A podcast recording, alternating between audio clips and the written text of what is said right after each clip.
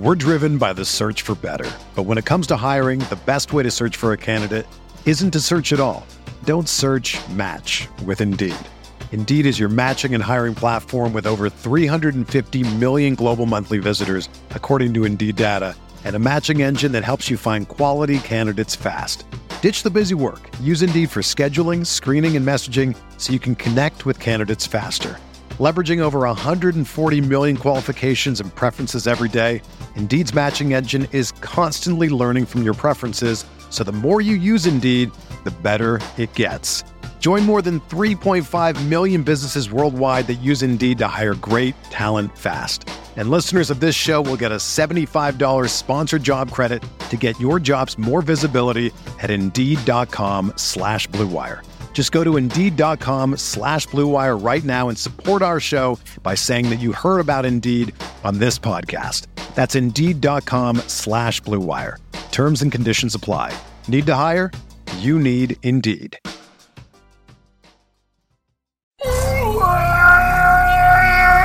Welcome, everybody. We are the Pettiest Bills podcast. I'm not bright enough for all of that. Drew Gator. Because I thrive off negativity, it's just more hackery from a charlatan and a carpetbagger.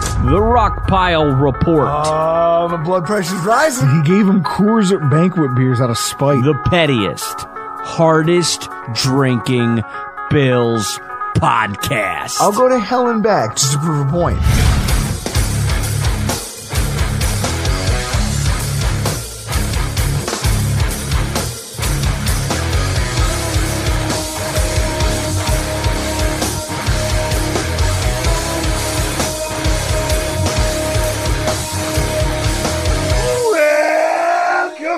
Everybody to a oh, another edition of the Rock Pile Report podcast. you sound defeated. Oh, I sound a lot of things. I've got who Chris, you and I were having a conversation off air about this concept that this was the first truly disappointing Bills season of our adult lives. Hundred percent. I mean, I can't. I can't remember a time where we've had expectation based on the last couple of seasons, and we're underperforming. I've never experienced this in all of my days of being a Bills fan and being able to drink while being a Bills fan. So I've never experienced first, something just to like frame this. this for our listeners. So, what were your expectations for the last few seasons? Playoffs, at least divisional championship game, Super Bowl in there. Like I that's what my expectation is is to at least get to the divisional round win or lose. Because I don't know and I think this season is proving it. We don't have the coach to get us past that. I started to think about when you hit me with that. My mind went to when was the last time that I went into a season going, "Oh no, this is this is it. This is the year." I can think of two of them. I can think of the year after 2011. And I don't even think I believed it. I think I just had so much fun at the Patriots loss here in Buffalo that I needed to believe that in order to talk myself into paying for season tickets for the first time. And then before that, it was probably the Terrell Owens season, which was back in 2009. And I think the thing that we've done as Bills fans, I think this is a this is a perfect example of this this line of thinking, is that you go into a football season thinking about, oh man, like we have as Bills fans throughout the drought, we kept doing the same thing. What we're experiencing now and what we had then are very different. And I'm going to ex- this is going to be kind of thematic for the show. But it's this idea that in 2009, I thought the Bills were going to be good. They had just signed Terrell Owens. You had a quarterback, you thought. and you were like, oh, okay, cool. This is going to go really well. We just signed Terrell Owens. Why wouldn't we go to the playoffs? And then by the end of the season, you weren't so much disappointed with the team as you were just mad at yourself for not seeing what was right in front of you the whole time. You you actually reached like the midpoint of the season and went, "Oh, I'm I'm just an idiot." Because why did I believe that, you know, having a wide receiver corps that was made up of Terrell Owens, Roscoe Parrish, Lee Evans, why did I think that was going to be the thing? Like, oh yeah, no, that's be- Chris, best in the NFL, right? Like world beaters there. Yeah. Yeah. Lee, uh, what is it? Lee Evans, 600 yards receiving, seven touchdowns that year. That's pretty impressive, to be honest. Except now, if you think about what the Bills are, Gabe Davis has seven touchdowns. And we think Gabe Davis stinks, right? The fan base at large thinks they need better from a wide receiver two than seven touchdowns. So that's tough. Uh, not a single receiving target over 300 yards except for Lee Evans and Terrell Owens. Uh, no tight end presence whatsoever. They they were basically non-existent for the franchise. Um, offensive line, like when you look at what that roster was made up of, you look back and go, "Oh, I'm an idiot." We have rookie Eric Wood, rookie Andy Levitre, both on this on the offensive line, playing the left guard and right guard position, while Geoff Hangartner is your starting center. uh, Dimitri, do you remember he was Demetrius Bell? And then inexplicably, like halfway through his career, was like, nah, it's Demetress now. And you're like, wait, you can't just erase an I. That doesn't work. Like, that's not how names work. I can't just go out. I guess I can, but it's dumb. If I go out and say, you know what, now I'm Andre, and you all just have to call me that. I think that that 09 season would have been slightly better had we gone Brian Orakpo with that first of because then it would have been Orakpo, Eric Wood, Jairus Byrd, Levitre with our first four picks, which would have all been home runs. Aaron fucking Maybin. Kawika Mitchell was still on the team. Like, what are we doing? it just like so that's one of those seasons where you just realize, oh, I'm dumb because I drank too much of the Kool Aid. I th- th- like I'm not mad at the team. I'm mad at myself for believing that this was a playoff football team when I look back at how it was constructed. This isn't one of those seasons. 2023, the Buffalo Bills have a quality roster. And even with the injuries, they rostered like they I, like like I don't want to hear anything about this. When you talk about what took place in this game against the Eagles, the Eagles were just as hamstrung on defense with injuries as we were. They're playing backup safeties. They're playing backup cornerbacks. They were down to a third string linebacker, Blankenship, who just is not good. Right? They lose Fletcher Cox in the middle of the game. At one point, Jalen Carter gets shaken up. Like, this is not. Jordan Davis actually, like, kind of tweaks something as he's chasing somebody across the. They had just as many defensive injuries as we did. And they're missing their star right tackle. And they're missing their starting tight end. They're actually playing third string tight ends and fourth string tight ends. I don't want to hear about rosters. Rosters didn't dictate the outcome of this game. That's not how that worked.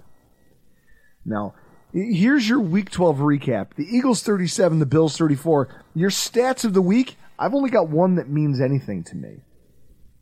Coming into this week, teams that put up the offensive statistics the Bills did 500 plus yards of offense, what was it, uh, 10 plus first downs, whatever have you, were 39 and 0. 39 and 0 until Sunday when we lost to the Philadelphia Eagles. I've thought about how I was going to approach this for days. Just, you know, it, it took me a while to figure out whether or not I was still angry about this. Because again, I'm not angry. I don't know. We're driven by the search for better. But when it comes to hiring, the best way to search for a candidate isn't to search at all. Don't search match with Indeed. Indeed is your matching and hiring platform with over 350 million global monthly visitors, according to Indeed data, and a matching engine that helps you find quality candidates fast. Ditch the busy work. Use Indeed for scheduling, screening, and messaging so you can connect with candidates faster. Leveraging over 140 million qualifications and preferences every day, Indeed's matching engine is constantly learning from your preferences, so the more you use Indeed, the better it gets. Join more than 3.5 million businesses worldwide that use Indeed to hire great talent fast. And listeners of this show will get a $75 sponsored job credit to get your jobs more visibility at Indeed.com slash BlueWire. Just go to Indeed.com slash BlueWire right now and support our show by saying that you heard about Indeed on this podcast. That's Indeed.com slash BlueWire. Terms and conditions apply. Need to hire? You need Indeed. If I had to, th- Chris, are you angry? Like, th- I'm- define I'm- your emotion. I am. I'm checked out on this season as a whole, and I'm like so disappointed from what's happened combined with our expectation. We were supposed to get back, win the division again, get a top one, two, three seed, and go at it in the playoffs with the Chiefs or the Bengals. And I don't think that that that it's going to happen. And I think a lot of things can be put on the fact that McDermott is trying to be a head coach and also be the defensive coordinator, which I think is a problem because he's making way more coaching mistakes than he has in previous years. And I think if you compile all the coaching mistakes that he's made this year, you can roll all that into they're all a fireable offense. I'm like I'm just like ready to move on from McDermott. I want I was thinking about this. I want a head coach who believes in his quarterback the same way that Nick Sirianni believes in Jake Elliott. A fucking place kicker. That is- twenty that twenty second Neil bullshit irritated the fuck out of me. You waste like do we not have do we not have a I like how Chris. It's a it's I'm a not- long form football I'm podcast. not Chris is trying to done. eat a whale in one bite. I'm it. not done. There's nobody on the headset that's like, "Hey, I don't think we should uh, try to ice Jake Elliott." I mean, the guy's got a fucking leg. He's pretty good from beyond 50. So, and plus, that's like a the chances. I'd rather take the chance that he just straight out misses it on one shot than trying to ice him, and then you get 20 seconds with two timeouts, and you can move. But uh, no, McDermott. No, let's play scared. Let's go to overtime. It's fun. I'm It's- no, no, no, no. That's a perfect segue. Over him. Chris. I like how you just tried to eat a whale in a single bite. Take all your emotions and just lay them out there. You don't have many. I know No, this. I don't. I so, so you just lay. I don't have. you have out I don't have. I don't have a large speaking part to this podcast. Well, But there are some times where I just get frustrated, and that was on Sunday. Trying to watch that fucking game. So let me hit you with this. I want to start. I want to start this entire recap with this. It's actually a quote from William Shakespeare. A coward dies a thousand deaths. A hero dies but once. And I want you to make no mistake about it. Sean McDermott coached like a coward on Sunday. Coward. And it's okay. We, we should become comfortable with the word. Right? Because a lot of people hear that and they bristle and they go, "Ah, cowardice. That's the word. In the most critical moments, Sean McDermott was George Costanza getting out of the swimming pool. like a frightened turtle. It changed the course of the game, ruined a master craft, like a masterful performance by our star quarterback and our new play caller. Like, I'm not even willing to debate anybody about that. And it may have derailed what was maybe our best shot. See, this football team is all but mathematically now pissed away what might have been the one football season that the Bills could have reasonably had a like a shot at a run to an AFC title under this current regime, with this current roster, with its aging roster, with its aging defensive stars, all of it. Also, Look, look. also the landscape of the AFC, well, the way exactly. it is. Hey, hey, who's in charge of this show? You or me? Me. You're talking about a conference that has lost. That's how I'm in charge. I just shut your mic off. How about that? How how, how about that? You got the you got the Burrow injury. Kansas City is Kansas City's receiving corps. There's a whole mishmash with the AFC. AF the AFC and how lackluster it's been. This is amazing. Is that you could put that up like up higher on the list of disappointing things of with within the Bills not being better because that would be for the taking. No Burrow for the rest of the season, and then the Chiefs aren't what they've been. Hold on, here we go. It's so much There bigger than that. The conference has lost multiple starting quarterbacks, as you hit on. Watson, Rodgers, the Ravens absorbing significant injuries that make their team special. Right? The Dolphins are a team that you're familiar with. You know how to beat them. Especially now as we get into the season and all of a sudden you're finding out that more and more teams kind of have a beat on how to force turnovers on them. Steelers, Chris, what are they on offense? Oh, it's the first time that they fired their uh, coach since, uh, or a coach, I think ever. Like they're a terrible offensive team even without Matt Canada. Houston, their quarterback is going to be rookie of the year, but he's still a rookie quarterback, and their roster is not as deep. So you know they just lose Tytus Howard for an unknown amount of time. Their best interior offensive lineman, like. There are things they're going to run into because their roster wasn't built to be as competitive as it is this year it's they're, they're going to have a tough time down the stretch.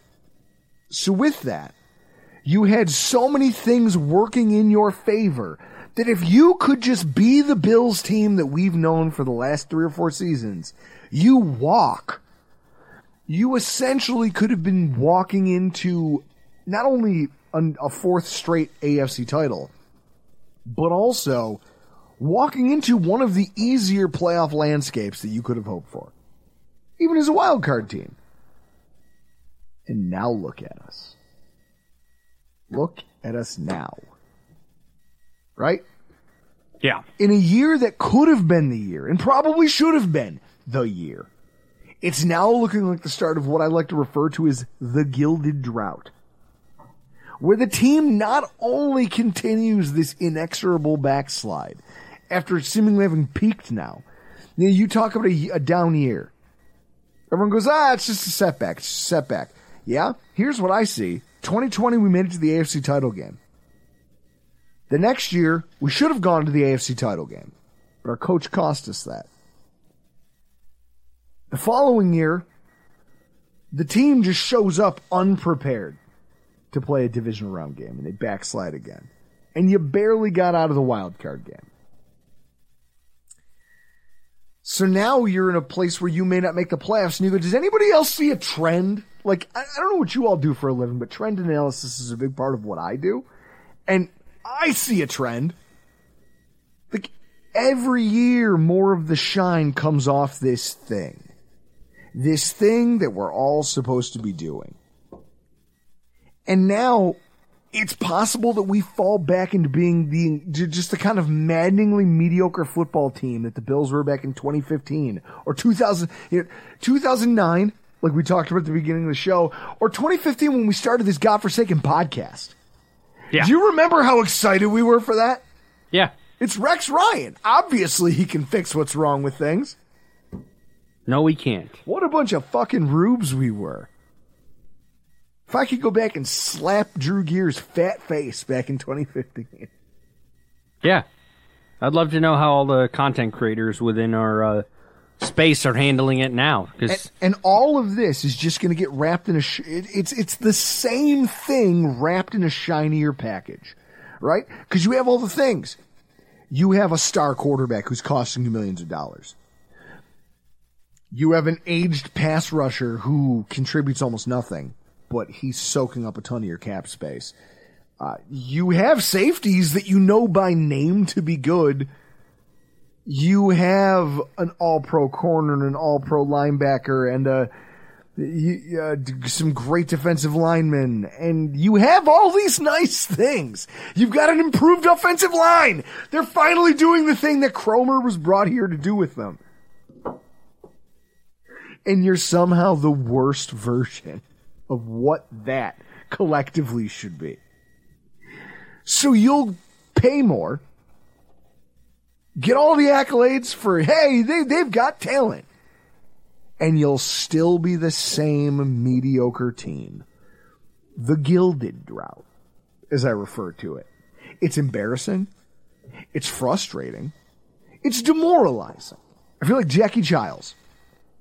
Disgusting, maybe, is a word that comes to mind. I'm gonna need a goddamn thesaurus because I'm rapidly running out of ways to describe the job that this team has done here in 2023 and the damage that they've done to the faith of the member of this fan base in their hierarchy. That these are the guys. We all just assumed like, okay, great, we've got a guy. He ended the drought in his first season as coach. He's made the playoffs a bunch of years. This is amazing. Okay, well, the first year, I give him a lot of credit for that. That was bold. That was that, that was bold. 2018, the team overachieved considering how little they were spending on it. 2019, you have a Josh Allen. You have Josh Allen who kind of knows, kind of is figuring out what he's doing. You make the playoffs because you play strong defense and you lean into the run. 2020 rolls around and Josh Allen starts to light things up, and your defense is still playing very well, and you ride that to AFC Championship game appearance. And then those same defensive players keep coming back just a year older and a year older and a year older every year after. And you don't really do much to change the dynamic of the offense. The offense is what it is. It's Josh Allen. It's Josh Allen carrying the carrying the load. And it just like I don't know, Chris you see how we've gotten here with all the fallout and all the acrimony that's come out this week. There's a singular figure, one throughout the course of his career, who keeps talking about accountability and how he accepts accountability. Seems to be standing almost above any real semblance of it at this point. Now, like a Tarantino film, I'm gonna cir- I'm gonna kind of circle back to the beginning. We've given you some prologue. I now want to go back to the beginning because I feel like it's incredibly important to all of the Sean McDermott discourse that's been had this week. All the pundits, the podcasters, the radio personalities, the writers. You have all these people who have gone on to finger wag some of the more emotional parts of our fan base and tell us that we're bad. We're the jerk offs here because we want to fire Sean McDermott. You're mad. This is an emotional response and you're just being emotional in the wake of a loss. And I say, no, no, no, no, that's oversimplifying. You're oversimplifying what is a broad issue, right? We can't blame, we've been told this week that we can't blame one person for the failures of the 2023 Buffalo Bills, much less the failures of the Bills in Philly this weekend.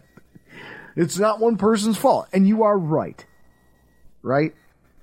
Chris, obviously you can't blame one per any one person. I mean, anybody who's a part of any of my group chats knows how I feel about the Hochuli family at this point. I think, I, I do think, and I'll say this because I'm not ashamed of it. I think I said I hope the entire Hochuli family gets carbon monoxide poisoning for Christmas. Like that's a thing I sent out. Maybe I believe it. I don't know. You'd have to ask me in person when I'm sober. I mean, the Eagles are 4 0 against the spread when Hochuli officiates. That's a thing. Do you see somebody change his Wikipedia page to say that uh, Shawn Hochuli uh, uh, l- ended up owing Nick Sirianni $5 million in a timeshare scheme gone wrong? I think I saw that. It's pretty funny. It's pretty funny that you're allowed to go on Wikipedia and just make edits. I do like that. I'm mad that there's former players. Chris, you heard it today, right? Oh my God, I went to. We don't have any water in the studio. I got to keep Drew hydrated. So I, like, all right, I'm to go to Wegmans, get a couple of cases of water for the podcast studio. And because I listened to GR on my way home from work this morning, I get in and I go into Wegmans, and there's Tasker defending McDermott. Yeah, defensive injuries and, you know, all this other bullshit. Stevie Johnson talking Yes. about how, oh, you got to keep McDermott around because he's the one who made B- the Bills Mafia thing cool. I don't give a fuck if anybody in the building thinks it's cool. What you think? I think it's cool that the team adopted Bills Mafia. I don't. I don't care. Win a football game. Don't talk to me about the culture of the fan base. Oh, well, that wouldn't have been cool if it wasn't for Sean McDermott. Who gives a shit? Stevie Johnson, with all due respect, who gives a shit? I don't. I don't care about people who set themselves on fire and jump through tables or who make this team a part of their personality because they don't have one outside of that. I, I, I don't know and I don't care. I don't care if the franchise ever liked the concept of Bill's Mafia. They wouldn't have stolen it from Del Reid the way that they did. Great. Stupid. Entire guys, I love the guys over at Cover One, and it's funny watching Aaron Quinn change his tune from Sunday to today, where he's now going, "Well, I could go either way on firing him or keeping him."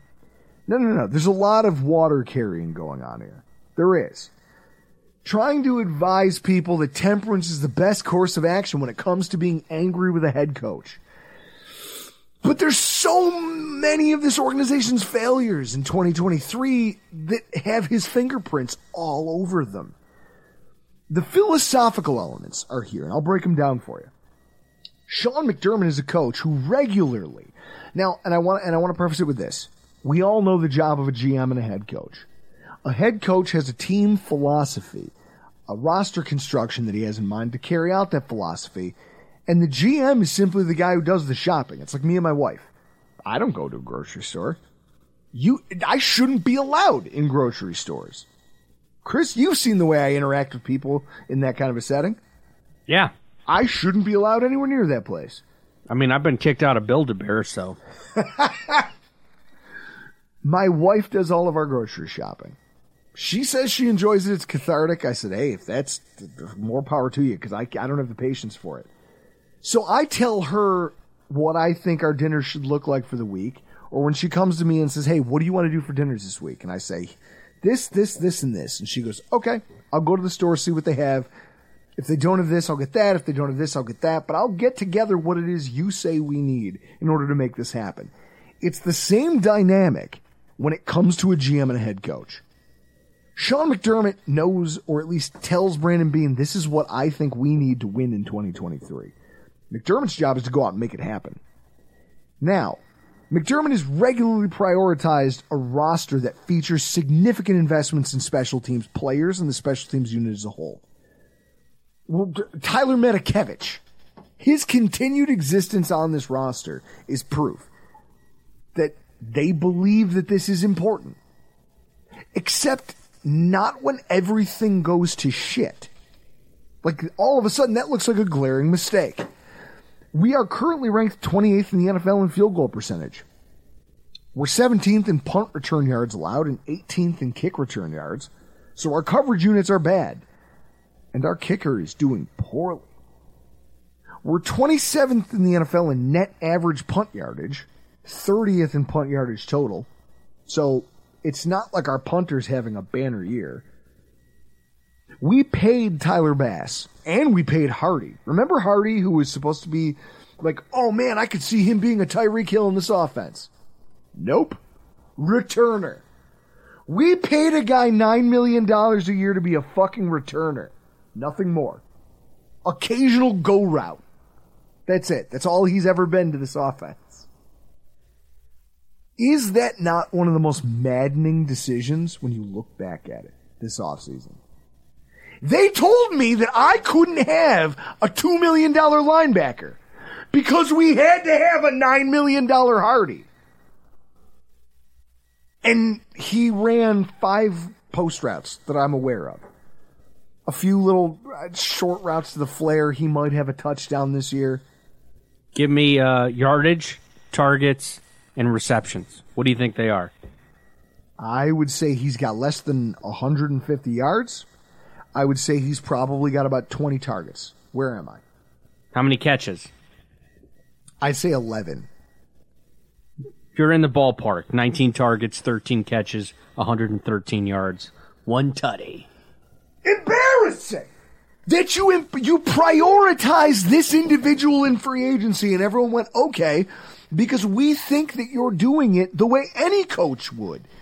You see that his analytics say he could be a deep. If you could scheme him open, he's a threat in the open field. He could be the thing Isaiah McKenzie wasn't for you. Instead, you chose to make him nothing but a kick returner. That's embarrassing. It's wild to me. 17th in punt return average, and now he's fucking benched. He's not even playing for you, but you prioritized him in free agency instead of going and building linebacker depth. What, what, the, the, the thing that I'm supposed to buy as an excuse as to why this team isn't better. Tyler Bass is now 29th in field goal percentage in the NFL. He's 29th. I just checked. It's uglier than I thought it was just two minutes ago. Lack of cohesion and execution has played a large role in at least three of their losses this season when it comes to the special teams units. The opening game against the Jets, we missed two field goals. Against Philly, two misses. Denver, you got too many men on the field. Everyone goes, well, that's not Sean McDermott's fault. If it's not Sean's fault, then let me point out that he's had three different special teams coordinators over the course of the last few years, including Heath Farwell, who wasn't fired after that disaster in Kansas City with the 13 seconds, but didn't work here the next season. Chris, if you can read between the lines, what does that say to you? There was a disagreement. And Never fired, somebody just doesn't work here now. yeah. His contract was not renewed, Yeah. Mutually. allegedly. So this special teams unit is a mess, and you are the guy who thought that this mattered so much you sank assets into it. Also, in building our rosters, he's always prioritized this veteran defensive lineup. We entered the season with one of the oldest teams in the NFL. Definitely the oldest defense. So was anyone shocked when Hyde and Poyer looks slow? They're both in their 30s. Is anyone surprised that in the fourth quarter of a game against the Philadelphia Eagles, with A.J. Brown and DeVonta Smith, they looked slow by comparison? Anybody? Bueller? Are you shocked? I'm not. Von Miller is absorbing snaps that should be going to guys like Epenesa and Floyd and Rousseau because he's he he's an empty suit out there. They should have left him on IR. That's what I understand the, the the want to placate a player like Von Miller. Also, this football team doesn't need him on the field. He has yet to produce a statistic. Yet he's eating up snap share. In critical moments, he's on the football field because it's almost like they're just trying to wish him into making an impact. And the reality is he's an old player who's coming off a significant knee injury. Where are you as a head coach when you see, like, if we can see this happening, where are you, Sean McDermott? Tyrel Dodson, you know, the guy that we're stuck with because you had to pay Deonte Harty. Tyrel Dodson is now playing a starting role for this football team. Also because you won't trust Dorian Williams and won't let him earn his. There's going to be a learning curve. But you know what I would rather do is let a more athletic, instinctual player be out there on the field when a quarterback vacates the pocket and just runs across his face and his feet are just too slow to keep up with Jalen Hurts. And on a critical possession on third down, you can't hold him to a field goal because your linebacker's too slow. But hey, he's a veteran, right? That's what we're all here for. Veterans. Not ones that you want to pay, though. Not ones who have NFL pedigree or proven NFL performance. No, no, no, no. But veterans, we believe in them. Tyrel Dodson. He is now a starter for four quarters for the Buffalo Bills. It's So the roster construction that continues to allow these embarrassments, who's to blame for this? I can't blame Brandon Beane. He's doing what he can. When you have a coach who comes to you and says, Hey, I want you to go out and I want you to pay for this wide receiver slash kick returner. And you go, Hey, okay, that makes sense because he's a white, he's a dual threat. He's going to play a role on offense. He's, and then you watch the execute. What do you think Brandon Beane thinks when he sits back in his office and goes, So, Sean, you're going to scratch that guy that you made me go out and get? Like, I think people just assume that Brandon Beane and Sean McDermott are like buddy buddy. What would you do if a coworker was like, Hey, I need X, Y, and Z and I need you to do it for me? And then you do it and you find out that their plan was flawed from the beginning that they didn't actually have a plan. And if they did, it was really ill conceived. What would you do? You would probably look at that guy differently, wouldn't you? Yeah.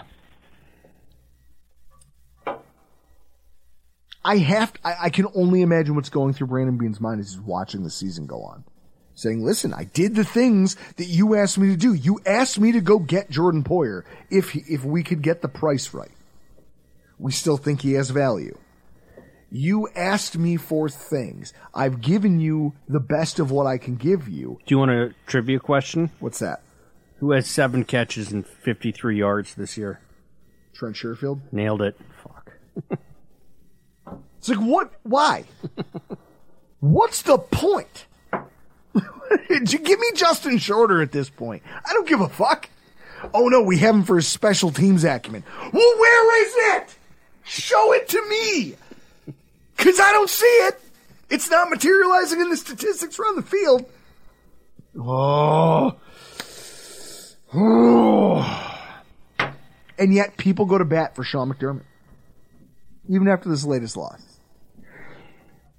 And I struggle with what seems to be that in the like in the face of ever mounting evidence that we've peaked with this individual as our head coach, people still push back on this idea. But it all showed up in this loss to Philadelphia. And like like I said, don't get me started about the injuries. Philly has a ton of them right now. They also had third and like like third and fourth string tight ends. Chris, you can't throw to those players. So they didn't. They kept trying to engineer wide receivers into the flats and trying to get line, uh, linebacker matchups that they liked, and they couldn't get them. And are they're missing the right tackle, so he's constantly being harassed by pass rushers. Unless we were purposely trying to hold him in the pocket, it our defensive line carried Sean McDermott through so much of this game. His first half play calling performance was incredible. From there, everything went to shit And it's it was really easy to see what happened. They recognized, hey, his front seven, they're running a lot of games, or they're not. Or they're playing us straight up and basically holding our quarterback in the pocket when we have plays kind of designed to be at their best when he can roll out. When he could roll out and he can generate, like wait for one of his guys to break contain, make an off script play. We had all the answers at first. And like I credit that like more like the play of our front seven. I credit that more with our early success than I do Sean McDermott. I do. Floyd had a hell of a game. Rousseau had a hell of a game going early in this one. And then it all went to hell. Do you remember what I said Philadelphia was going to do? Hmm. I'm pretty sure last week I said they were going to come out flat. You did. You did say that. And we couldn't take an advantage of that. We had a 10 point lead that probably should have been a. What? Like a. I mean, the officials, that's where I'll blame the officials, right? That our lead wasn't bigger going into halftime. We absorbed almost 100 yards worth of penalties in the first half. 10 penalties in the first half. Including that incredible horse collar that Sean, that Shawn Hochuli's still defending, which, like I said, when I say, hey, I hope the whole, like when I say, when I maybe have a couple beers, allegedly have a couple beers, and send a group, a group message out that says, I hope that at Ed Hochuli's funeral, there's a structure fire that wipes the stain of the Hochulis off the face, like basically prevents the Hochuli family from staining the NFL with any more of these calls. Allegedly. Allegedly said this. I don't know. You'd have to be able to, you'd have to prove it. You'd have to prove that I said it. But maybe that's a thing that would have happened as the first half was coming to a close. Um, in the second half, they, let, they, they, they finally let us play. But at the same time, the damage was done because their coaching staff had caught up to ours. Second half, gone was the aggression from the front, uh, from the first half. Yeah? Our front seven and secondary stopped being. Occasionally, they would bring Taron Johnson on a blitz, but by and large, they played safe, soft zone coverages down the stretch when it mattered. Play calls that were so transparent, the Eagles' offensive line openly talked about it, Chris. Now it's Ben Solak has the best breakdown of it. Where Mailata, their left tackle, says that when they saw the look Sean McDermott gave them on the final play of the game, they already knew pre-snap that it was going to be a touchdown. Because they were like, oh, they've, they've been doing this all game, and we finally are going to hit them with this play. Tell me that you don't know how to disguise your coverages as a coach. Maybe you're just not a very good defensive coordinator anymore. You know, we talk about Bill Belichick all the time in the game passing you by. Maybe the defensive coordinating game has passed Sean McDermott by. Possible. Is that fair? It's possible. When you think about the way some of these games have gone this season, maybe that it's not maybe it's not that he's bad at what he thinks it takes to win. Maybe he just doesn't understand. But more likely, I blame cowardice. Right? Like I blame cowardice for where we are today. They came out of the tunnel and Nick Sirianni said, Hey, I need to go win a football game. I'm gonna I'm gonna make some gutsy calls. I'm gonna have my guy throw into coverage. I'm gonna explain to Jalen Hurts, you gotta throw into coverage. Okay? They're not, they're not gonna give you any of the layups. You're gonna have to take some shots downfield against those safeties, but I bet you it's gonna be there. We're gonna do a little bit of things to make life easier on you, but we are gonna press. And we're gonna attack them. And it's and they came right at us in that second half. Never relented. And they ultimately won the game because of it. That and because their coach was willing to take gambles that ours wasn't. Another inexplicable failure to support our quarterback with four quarters of a cohesive game plan and to pivot and change direction other than just turtling up when the game got close. You know, I've got this thing here. It's a tweet that I bookmarked. And it's funny because it's talking about that, like, Chris, the dynamic of single score games, right? Oh yeah, we. Uh, that's another reason that I when I was listening to Tasker for the thirty seconds, this when he was like, "We all our losses are by like less than a touchdown."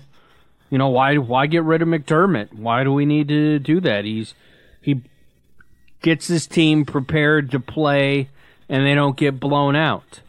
I'm sorry, I'm not interested in mediocrity. I want the best. Sean McDermott is in his career is 28 and 28 in one score games.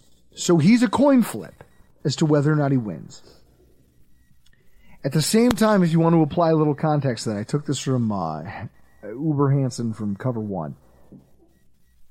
Zac Taylor 17 and 25. Sean McVay is 29 and 20. Mike McDaniel is 9 and 7. Mike Vrabel is 28 and 23. Nick Sirianni is 15 and 6. Kyle Shanahan's 25 and 28. Dan Campbell with Detroit's 9 and 13. Now, some of those guys that I just named are guys that you are unfortunately going to run into if a Super Bowl is on the docket, right? You are going to have to figure out how to be at the level when games get tight to do the things that become necessary to win in a close game. Nick Sirianni's doing them. You aren't. Sean McVay did them. You didn't. you aren't. You, you maybe can't. Your conservative nature, like, it, it will, it is your undoing. And it's unfortunate because it's just a part of who you are. Right? That failure, Chris, trying to, oh, okay, look at this the whole the you earlier expressed frustration over the way the game ended. Okay. What that proved to us is multiple things. One, Sean McDermott's still a group a part of the group that thinks icing the kicker works. Two, he doesn't trust his generational quarterback as much as he trusts his own defensive play calling and, and a coin flip. He trusts a coin flip in his ability to call a defense better than he trusts Josh Allen. To me, that's a fireable offense right there. Who the fuck do you think you are, Sean? You wouldn't be here still if it wasn't for Josh Allen. If he had maintained Tyrod Taylor to this point, Chris, yeah, have been Sean, gone. where is Sean McDermott's career? He would have been gone two, three years ago and would have gone back to Carolinas, D.C. You found Josh Allen. And yet, in the moments that matter the most, you make decisions that show you're scared and that you think you can get by on the luck of a coin flip and your own defense. Because what if, what if Philly wins that coin flip?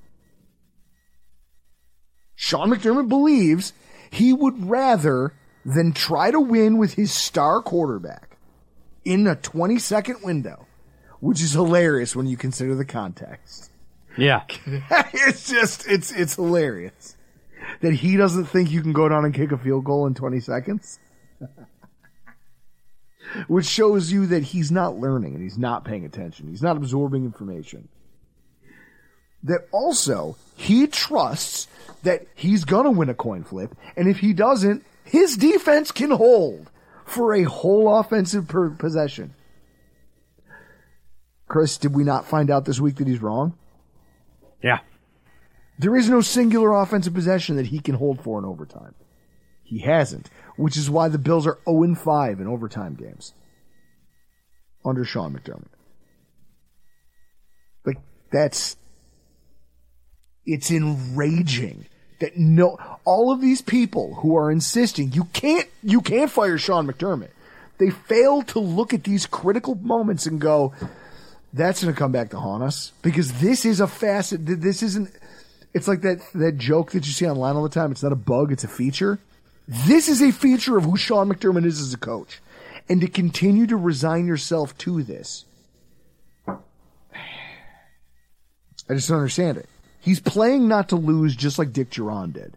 Which is why I think it's hilarious that he was just given that fat extension and now most of the fan base is calling for his skull.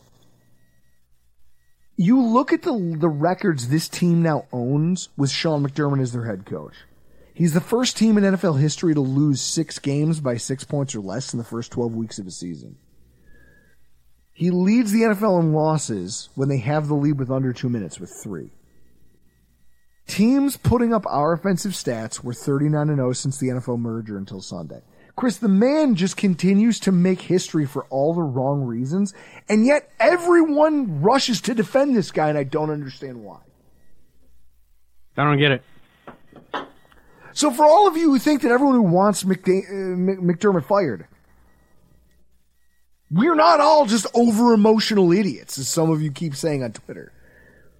Some of us are just tired of watching what could be awesome, what could what could be something great be brought back down to earth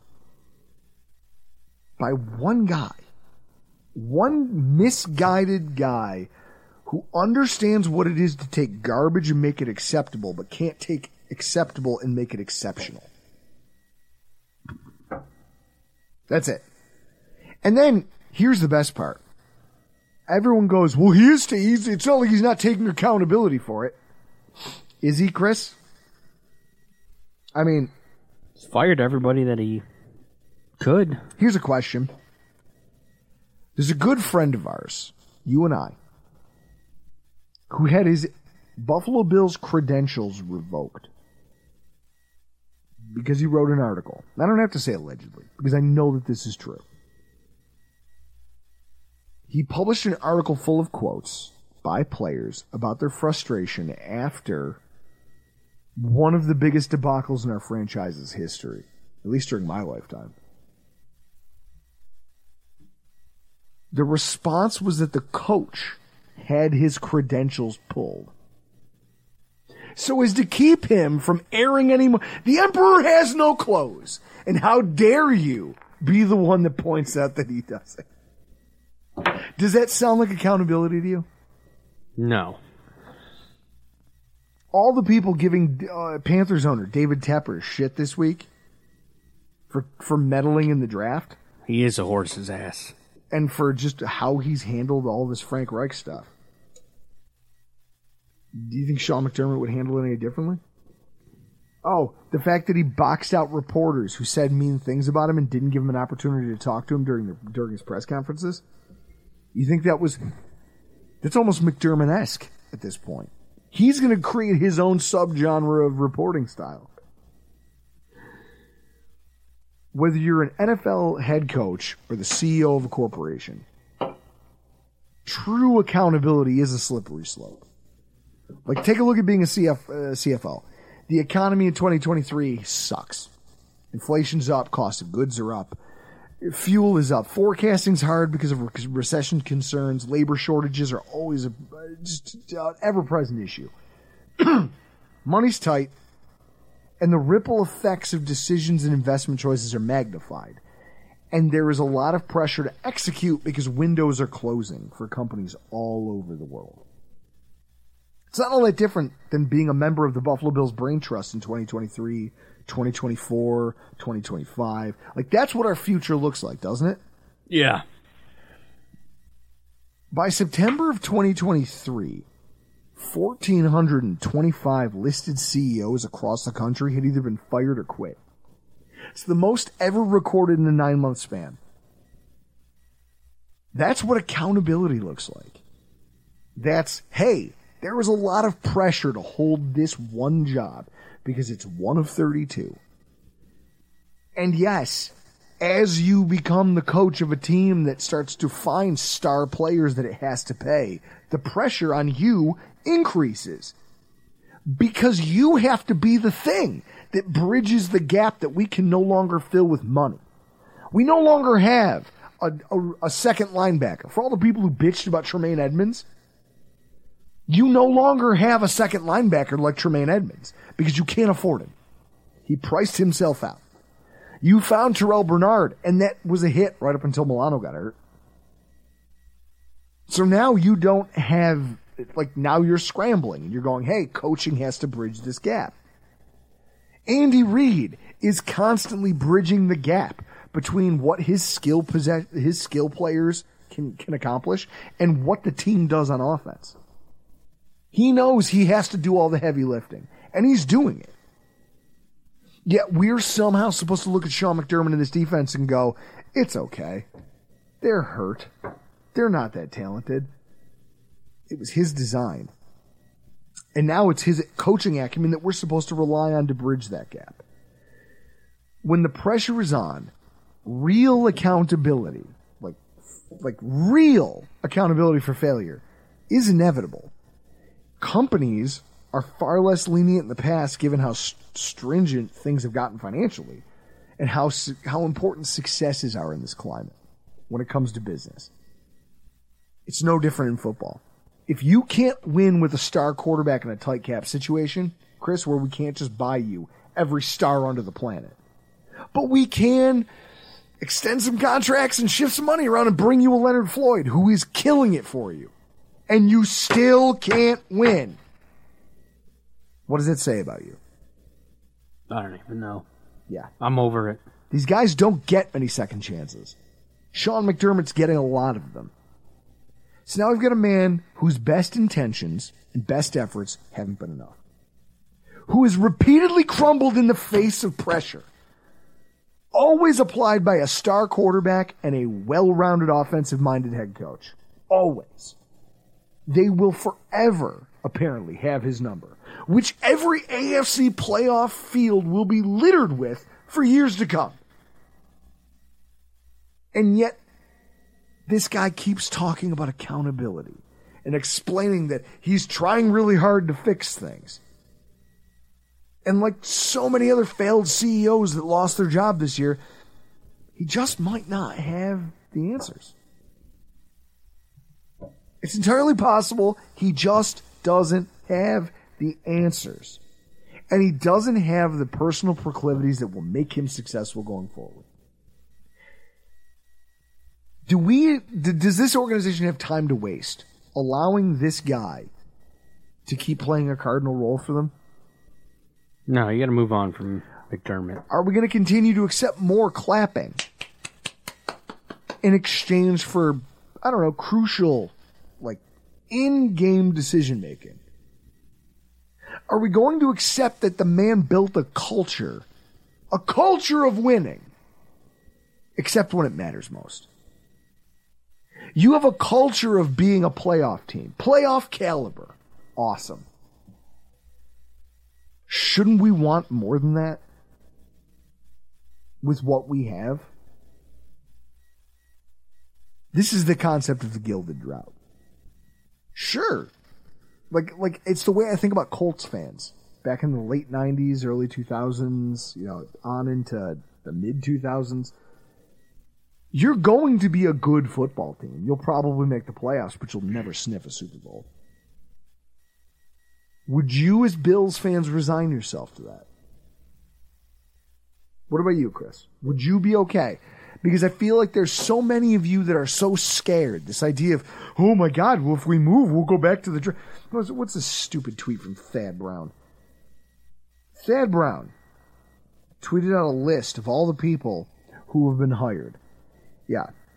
Terry Pegula head coaches who have made the playoffs. Sean McDermott. Terry Pegula head coaches who have not. Rex Ryan, Ron Rolston, Ted Nolan, Dan Bylsma, Phil Housley, Ralph Krueger, Don Granato. You should be careful what you wish for, Bills Mafia. First of all, Thad Brown, you're a hack. Second of all, what first one of those he's only hired two football coaches, right? Yeah. Okay. So this is his second bite at the apple in football. And at the same time, he wouldn't be doing it alone because he'd have a GM who would be helping him do it. Right? Yeah. Okay. The rest of those are hockey. Chris, how many, how hard is it to find a good hockey coach? Uh, who isn't a retread? It is hard. I will tell you this. I'd have to like double check, but I have looked it up before. Now, the Sabres have been around since 1970. And I want to say it's only three coaches in their entire existence have coached three full seasons. How about that? Over 50 years, and you've only had three coaches coach at least three full seasons. It's easy to like you can't mix hockey and football. But what I will say is that when we look at this chart here, yeah, who tweeted out? So it was originally put together by Sean Newkirk, and we retweeted it. In fact, I'll retweet it right now. You can find it over at Rockpile Report on our Twitter feed. Infographic: Total quarterback EPA in games where the team ended up losing. They said the left side is mostly the quarterback who played well in in their losses. Who do you think is number one with a bullet? Josh Allen. What do I do with that? What you're telling me is that when my quarterback has stellar performances, we just have to hope for mediocrity from the head coach and the rest of the team? Why do I have to accept that? Somebody tell me. I'm telling you, it's uh, Chris. I accept that everyone's afraid of firing a coach and going back to the days of the drought. I was born in it. I, we say it all the time. I'm Bane. I was molded by the drought. I'm dead inside. I have no feelings. Nothing can hurt me. Send me back to the pit. What I know is that having Josh Allen as my quarterback is worth five to six wins a year. I will at least be a six and ten football team. I have lived it before. I will live it again. If it meant rolling the dice at having a shot at being great. I'm tired of settling. I'm tired of settling. And we have an avenue, an opportunity. Our team would immediately become the most attractive head coaching destination in the NFL if we had a vacancy this year. Gone are the days of the drought where you're overpaying a Gregg Williams to come in here and do the job, or trying to scrape a Doug Marrone off Syracuse. Off Syracuse.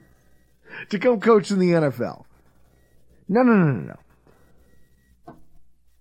You would be the you would be the biggest draw of a head coaching position in the NFL because you have Stefon Diggs, because you have Josh Allen, because you have all of the people, Dalton Kincaid, and a line that's finally doing the thing that you paid it to do.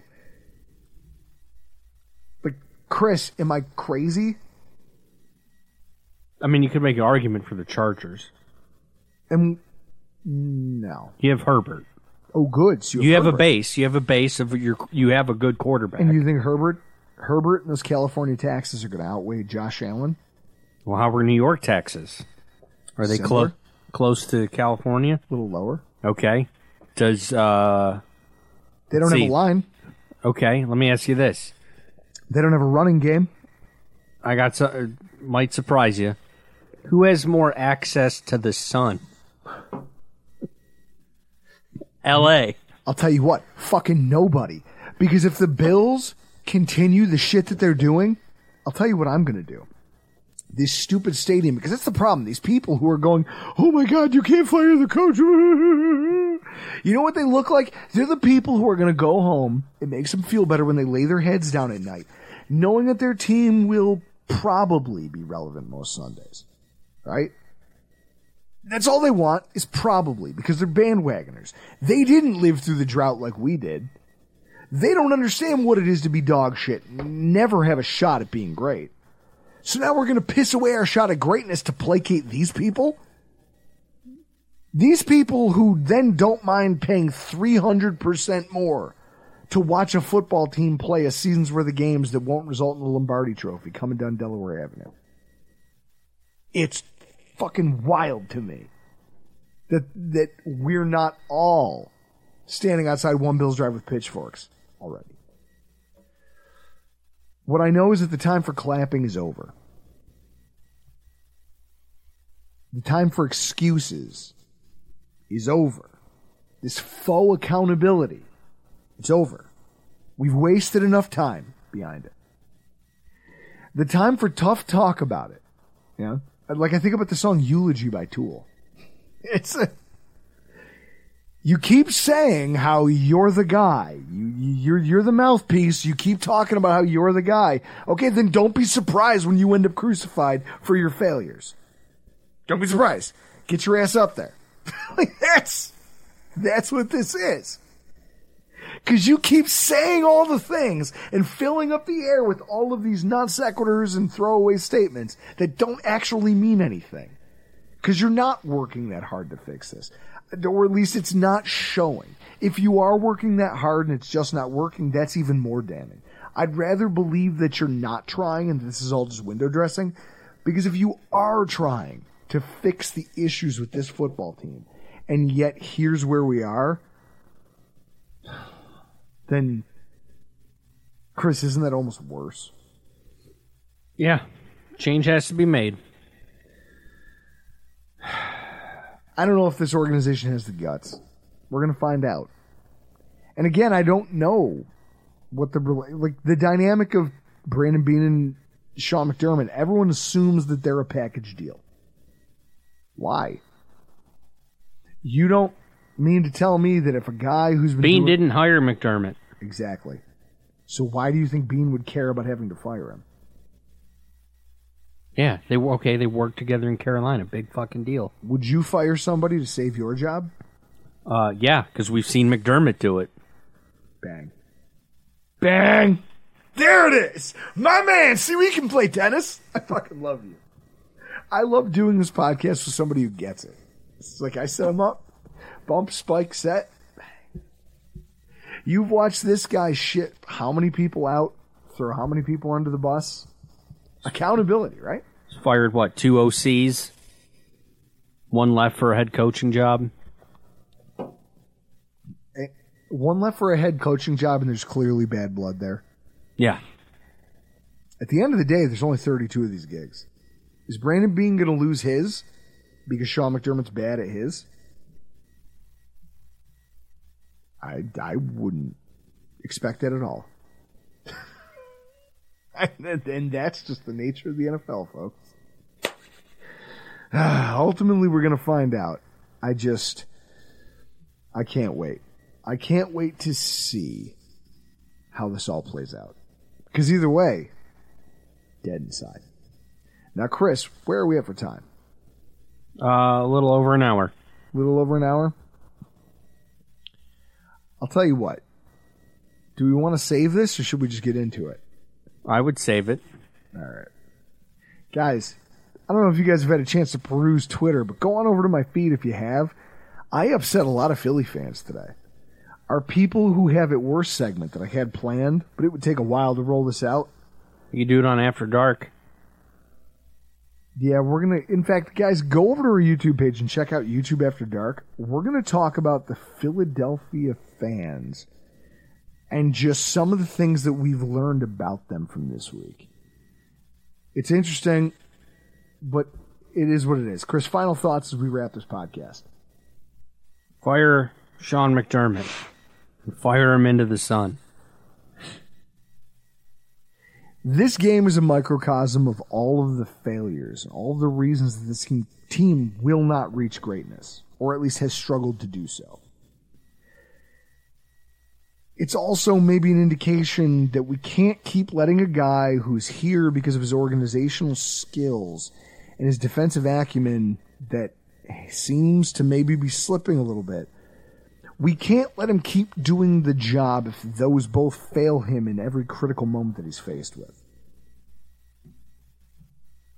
And yet, Chris, the graphic that I'm looking at right now from Fox NFL. The Buffalo Bills through week 12, it's their Super Bowl odds. Do you know that we're still ninth best odds in the NFL to win the Super Bowl? That's nuts. How the fuck are we even in this conversation? Oh, I know. Josh Allen. That offense. Everybody saw what they did. Everybody knows, Vegas knows. Vegas watched that and they go, listen, if the chips fall, what are we, a 14% chance to make the playoffs now? Something like that. We're almost down to single digits for the first time ever. Like at least under Sean McDermott.